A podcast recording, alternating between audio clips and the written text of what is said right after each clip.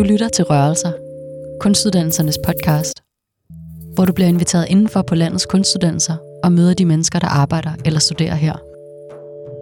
Hvad rører sig i deres kunstneriske praksiser, forskning og dagligdag? Og hvilke rørelser foregår i en bredere forstand mellem uddannelserne og samfundet udenom? Hej. Hi. Nice. I det her afsnit møder du Tiziana Fracchiola, som underviser og forsker i dans og koreografi på den danske scenekunstskole i København. Sound test, one, two, three. Uh, my name's Tiziana. Jeg møder hende i et lokale på skolen, der til daglig bliver brugt af de studerende. Der er både borde og stole i en helt klassisk skoleform, men også et dansegulv. I was thinking, can I stand and move? Well, so yeah, we can take it around if you want. Tiziana har italienske forældre, men er født og opvokset i Sydafrika og har haft en lang karriere som danser og koreograf på flere kontinenter, før hun endelig flyttede til København. Lige nu arbejder hun på et projekt, hvor hun kombinerer mange af de teknikker og discipliner, hun har lært undervejs, i en undersøgelse af bevægelse som destabilisering. I've taken some key principles and concepts from forms such as ballet, Pilates, yoga, contact improvisation, various contemporary techniques, as well as somatic and mindfulness practices, adding in the idea of destabilization and connection. My aim was to create a practice where there was space for the students to understand and master their own potential and their own bodily knowledge and maximize that. Tiziana er interesseret i at skabe en kropslig praksis, der handler om at tage vare på og lære af sin krop. Og det gælder ikke kun for dansere. You don't have to be a dancer to do this practice, to experience your body and divergent sensing and being sensitive and available and sensorial. It's in us all. So I'm also wanting to bring it out more to people in all walks of life. Can you describe what you mean by destabilizing? For me, destabilization and connection, that idea brings in balance, it brings in sensitivity and an availability to navigate unpredictability and change. So instead of being super in your place, you bring in the play with balance. And through that, you have to practice being flexible to change. And because you connect to a structure in the place or another body, you're really using the tiniest points of contact. And that creates quite a vulnerable space. Instead of using muscle power, we're activating our body's construction, the skeleton, and the connective tissue. So the practice is around increasing flexibility for tissue health, for physical longevity, to prevent injuries. Tiziana har gennem blandt andet ballettræning oplevede at få disciplineret sin krop og presset den til det yderste, og nogle gange til mere end den kunne tåle. Hendes mål er at hjælpe folk med at finde en måde at kunne være i fysisk pressede situationer på, uden at ødelægge sig selv. It's also, for me, a holistic approach to experiencing your body and other bodies and place. So when I say you don't need to be in your place, I mean also mentally, emotionally, how to connect when you're not feeling 100%? How do you still show up? How do you connect? How can you use the resources you have on that given day to best benefit you? Maybe your 100% is 10%, but how do you show up and work with that 10%? And to accept that it's not maybe what you wish it to be. Do you see if there's like a bigger shift within the dance world to have a more sustainable practice around dance or training? I think here at the school, yes, definitely. We try to cultivate more individual, healthy approach to work and the body and creating. But I see all around somehow these social conditions and the shoulds, the shouldn'ts, internal, external expectations, they're so present. And in some arenas, there is much more focus on sustainable work and body health.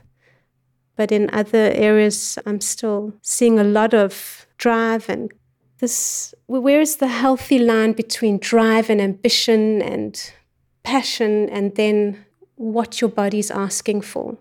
I mean, it's also when you are asked a lot, you deliver, you do grow, you do prove something to yourself.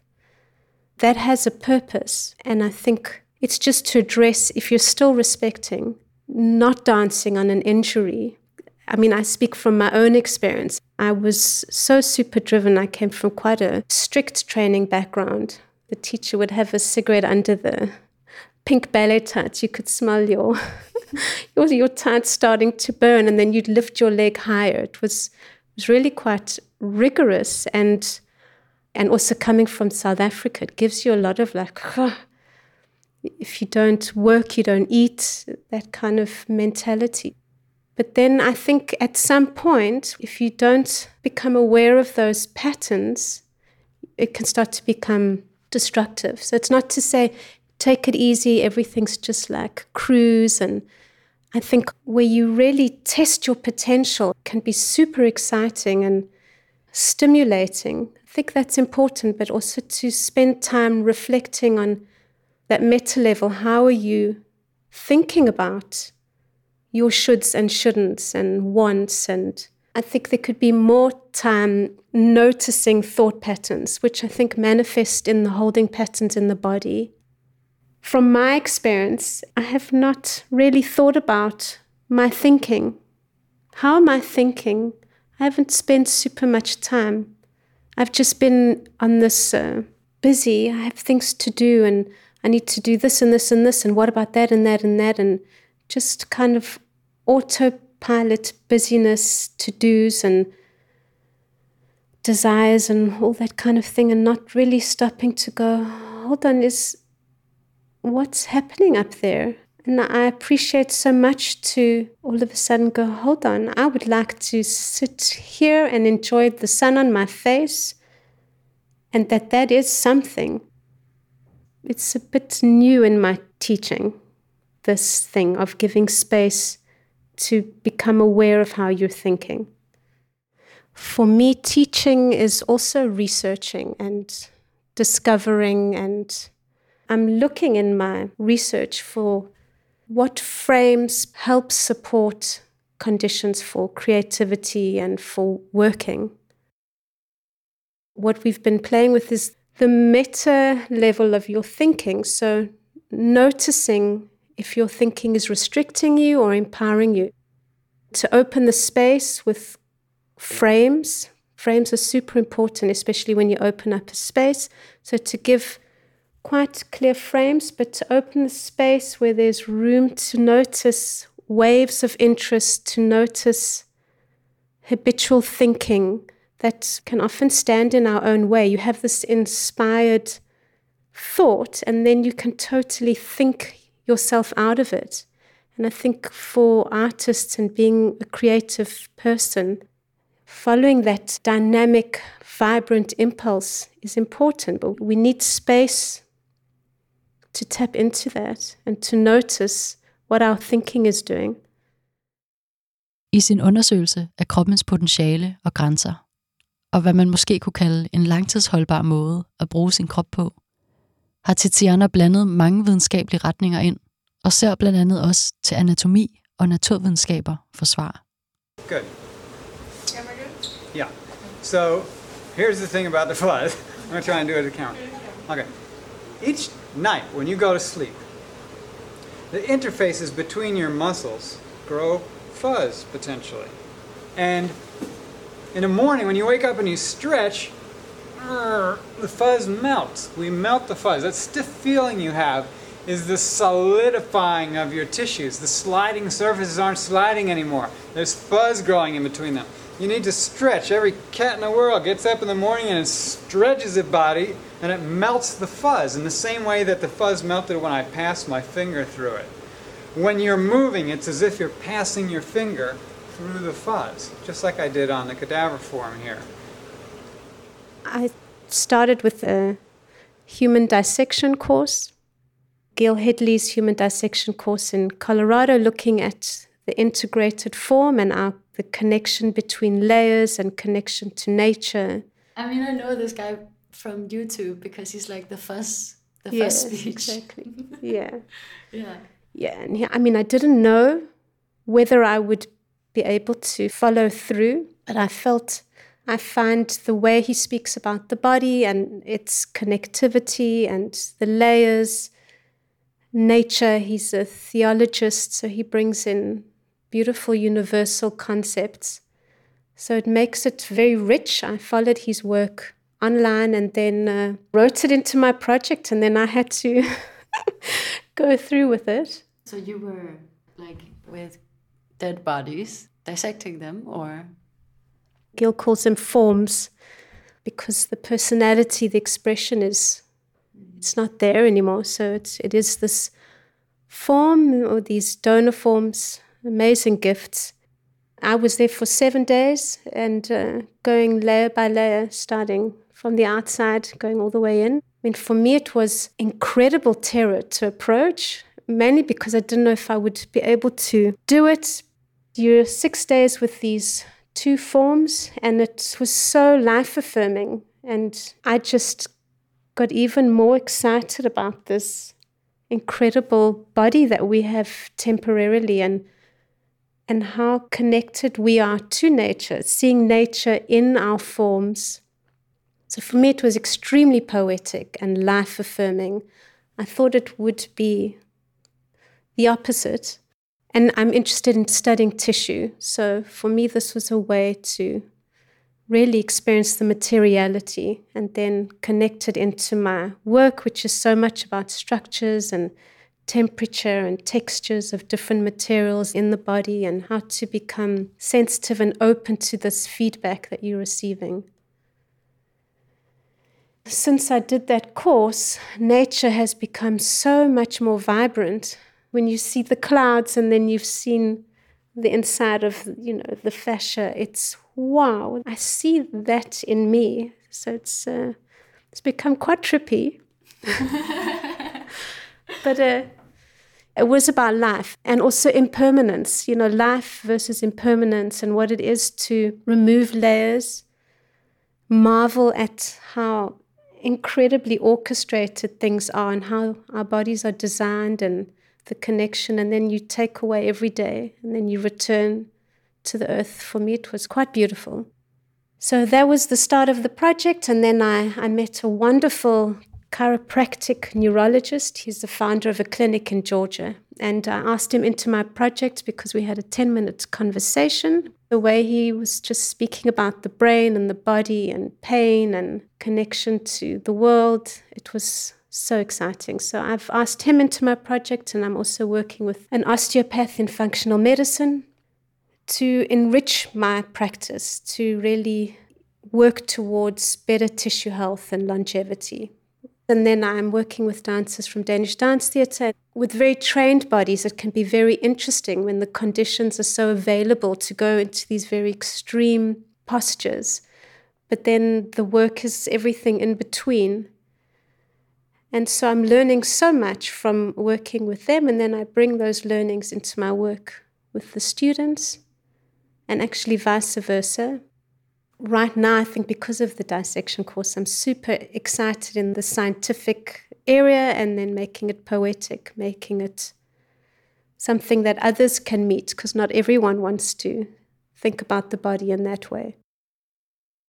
The thing with something very anatomical and the tissues, but then also working artistically. How do these things meet for you? I think that's part of the research. It's an interest, but also an impulse that I'm following and I'm testing its potential. We don't need elaborate sets or big ideas. I think simplicity and becoming available, noticing what is around us, what opportunities are right there in front of us, and then cultivating the curiosity to connect with those things, to see where they can take us. For me, that's very artistic. You don't need to add emotion to things, or you don't need to make a big drama. I think when you see two people balancing, reliant on one another, not controlling something, but navigating change together, there's something for me very poignant about it. The artistry and the poetry is immediately there, just in our everyday. Sometimes to see someone really present and available with just tracing a line on the wall with the hands and really being present with that experience, sensing the texture under the skin and breathing, and that moment of real presence can be more beautiful than seeing somebody in a crazy split position. So I think that's probably how the anatomy goes into the artistic. What I'm interested in artistically is that the everyday, the simplicity, the functionality of things becoming artistic. Tiziana arbejder også sammen med kunstnere på blandt andet Odense Teater og bruger dem i undersøgelsen af, hvad man kan give af redskaber til folk, der arbejder med kroppen. I see when I'm working with people sculpted bodies, present bodies. I see a, a, certain performativity, a certain aesthetic that for me is very moving. It evokes a lot of empathy. But of course, I'm really into it. So for me, it's to test whether that potential is really there from other people's perspectives. So that's the next phase to use these principles in creating dance and also to understand what conditions are the best needed from the person standing in front of these artists making work. How do you guide in a way that really opens up that space and creativity? And also, what frames do you create to build trust and a safe space to really go to the extremes if you want to, or to test artistic ideas. There's a certain relationship there that I want to understand better and develop tools for myself so I can be a better teacher, a better leader in these processes, and to offer the best support to making art, to making work. If you're asking somebody to be vulnerable and sensitive in order to create work, I think healthy boundaries are really important and frames so that it is a safe space. Ethically, that, in my experience, it's easy to cross, it's easy to have that crossed. But you're passionate and dedicated, and that autonomy and agency, I think it's also for young people to already now practice having agency over the way they want to work. So within my practice, they're given quite clear frames and then they have agency as to how they want to work with them. Of course, I have responsibility over the work that I'm sharing and the frames that I create, but then especially if you have a teacher who's saying, you know, you have agency over how you want to work, then there is a responsibility from the participant as well that they are respecting their needs and how they want to work. That's actually quite new. I felt, oh, it's all on me. And if anybody is struggling through something, I need to fix that for them, you know, like the typical parent child. And instead of just trusting that this is a relationship and if we're being open and available and listening and uh, healthy communication and healthy boundary setting, then hopefully they can meet their own needs and I can support what it is that they need to do that. Maybe sounds so obvious, but it's quite tricky. I want the time spent to be meaningful for everybody in that room. So I think giving freedom allows people to use the work the way it benefits them. And that can be hard to know on a given day. It's hard to know what you need. I think it's a practice, even when you're a mature adult. Øvelsen er i høj grad at aflære at sætte styrkelig fysisk kraft, og samtidig at lade emotionel styrke og balance være en del af det kropslige arbejde. These layers are becoming more important to me because I understand the technical practice quite well. I understand the benefits and the properties it has for working on your flexibility and your strength and stamina and resilience.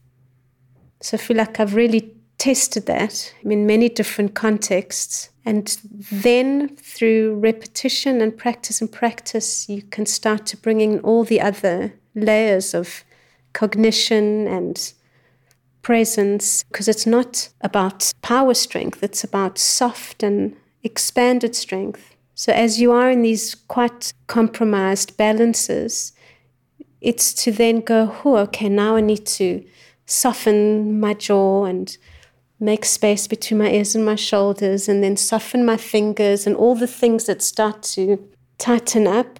So, the practice is demanding, and that in order not to fall, you have to be engaged but then you have to soften and you have to notice all the habits that are going on in the body. So the repetition of the practice starts to give space for those things. And then once you start to soften up, you notice, oh, I'm thinking about the conversation I had with my partner and how to be present. What do I need to do to be in my body and have the quality experience of the here and now? Okay, so like in my mind's eye, I'm picturing, like, for instance, you're balancing on one arm and one leg, and then you're noticing if your shoulders are holding, which you might not need in this situation, for instance, or something like that. Yeah, exactly. yeah, that's exactly right. Thank you. Can you use that?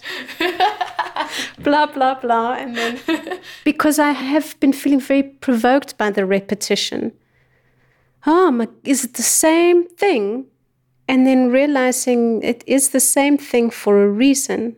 It's because it's only when you do the same thing over and over, you can start to calibrate, you can start to notice things, and you can start to become aware of holding patterns and ways of thinking and this moving in the same pathways, and then you can start to challenge those things and hopefully have a better experience of yourself and your body and more freedom in your way of moving and thinking and the way your bones kind of are constructed when you meet another structure. It gives immediate feedback to that part. And then you can better explore the range of motion. When you have something upon which you're you're working you can explore much more your limits and range. For example when you're working with the wall when you have a wall it really gives you feedback and a, something upon which you can have resistance to use to then make room within the joints. And this pressing into different structures and then in opposition reaching away. It starts to help with balance and the stabilization, but then also to really open up the room in the body. You find space between the contact points. It's uh, more an architectural playing with geometry and designing the body in space. And you have to be sensitive to the other and uh, make sure that your needs are very clear, what you need from the other person to offer support, but then also be available enough to receive their need so that you can navigate these balances or what I call destabilizations. And then you can see when somebody wants to take too much responsibility, then it becomes a very different aesthetic. So it's to share the responsibilities. It's a beautiful uh, metaphor for relationship, you know, to make sure there's space between and that you make clear your needs, how to make your needs clear. What are your needs, first of all? Then make them clear and then have respect for the other, having another need. So for me, it's learning to read situations, also playing between politeness versus respect and having freedom versus respect maybe not knowing where things are going, but trusting. And if someone starts to get super tight, the whole structure falls apart because there are many people navigating, balancing around different points. And the moment somebody tenses up, it has a tendency to collapse. So it is about connection and relationships.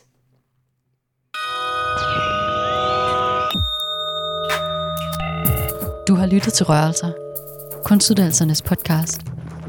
hvor du i det her afsnit mødte Tiziana Fracchiola fra den danske scenekunstskole. Projektet Destabilization and Connection er stadig undervejs og færdiggøres næste år. Du kan læse mere om Tiziana og om projektet på ddsks.dk. Undervejs hørte du et YouTube-klip med Gil Hadley, som har oceaner af videoer liggende på YouTube omkring Integral Anatomy og om alle kroppens forskellige muskler og væv osv. Det er en klar anbefaling herfra. Tak fordi du lyttede med. thank you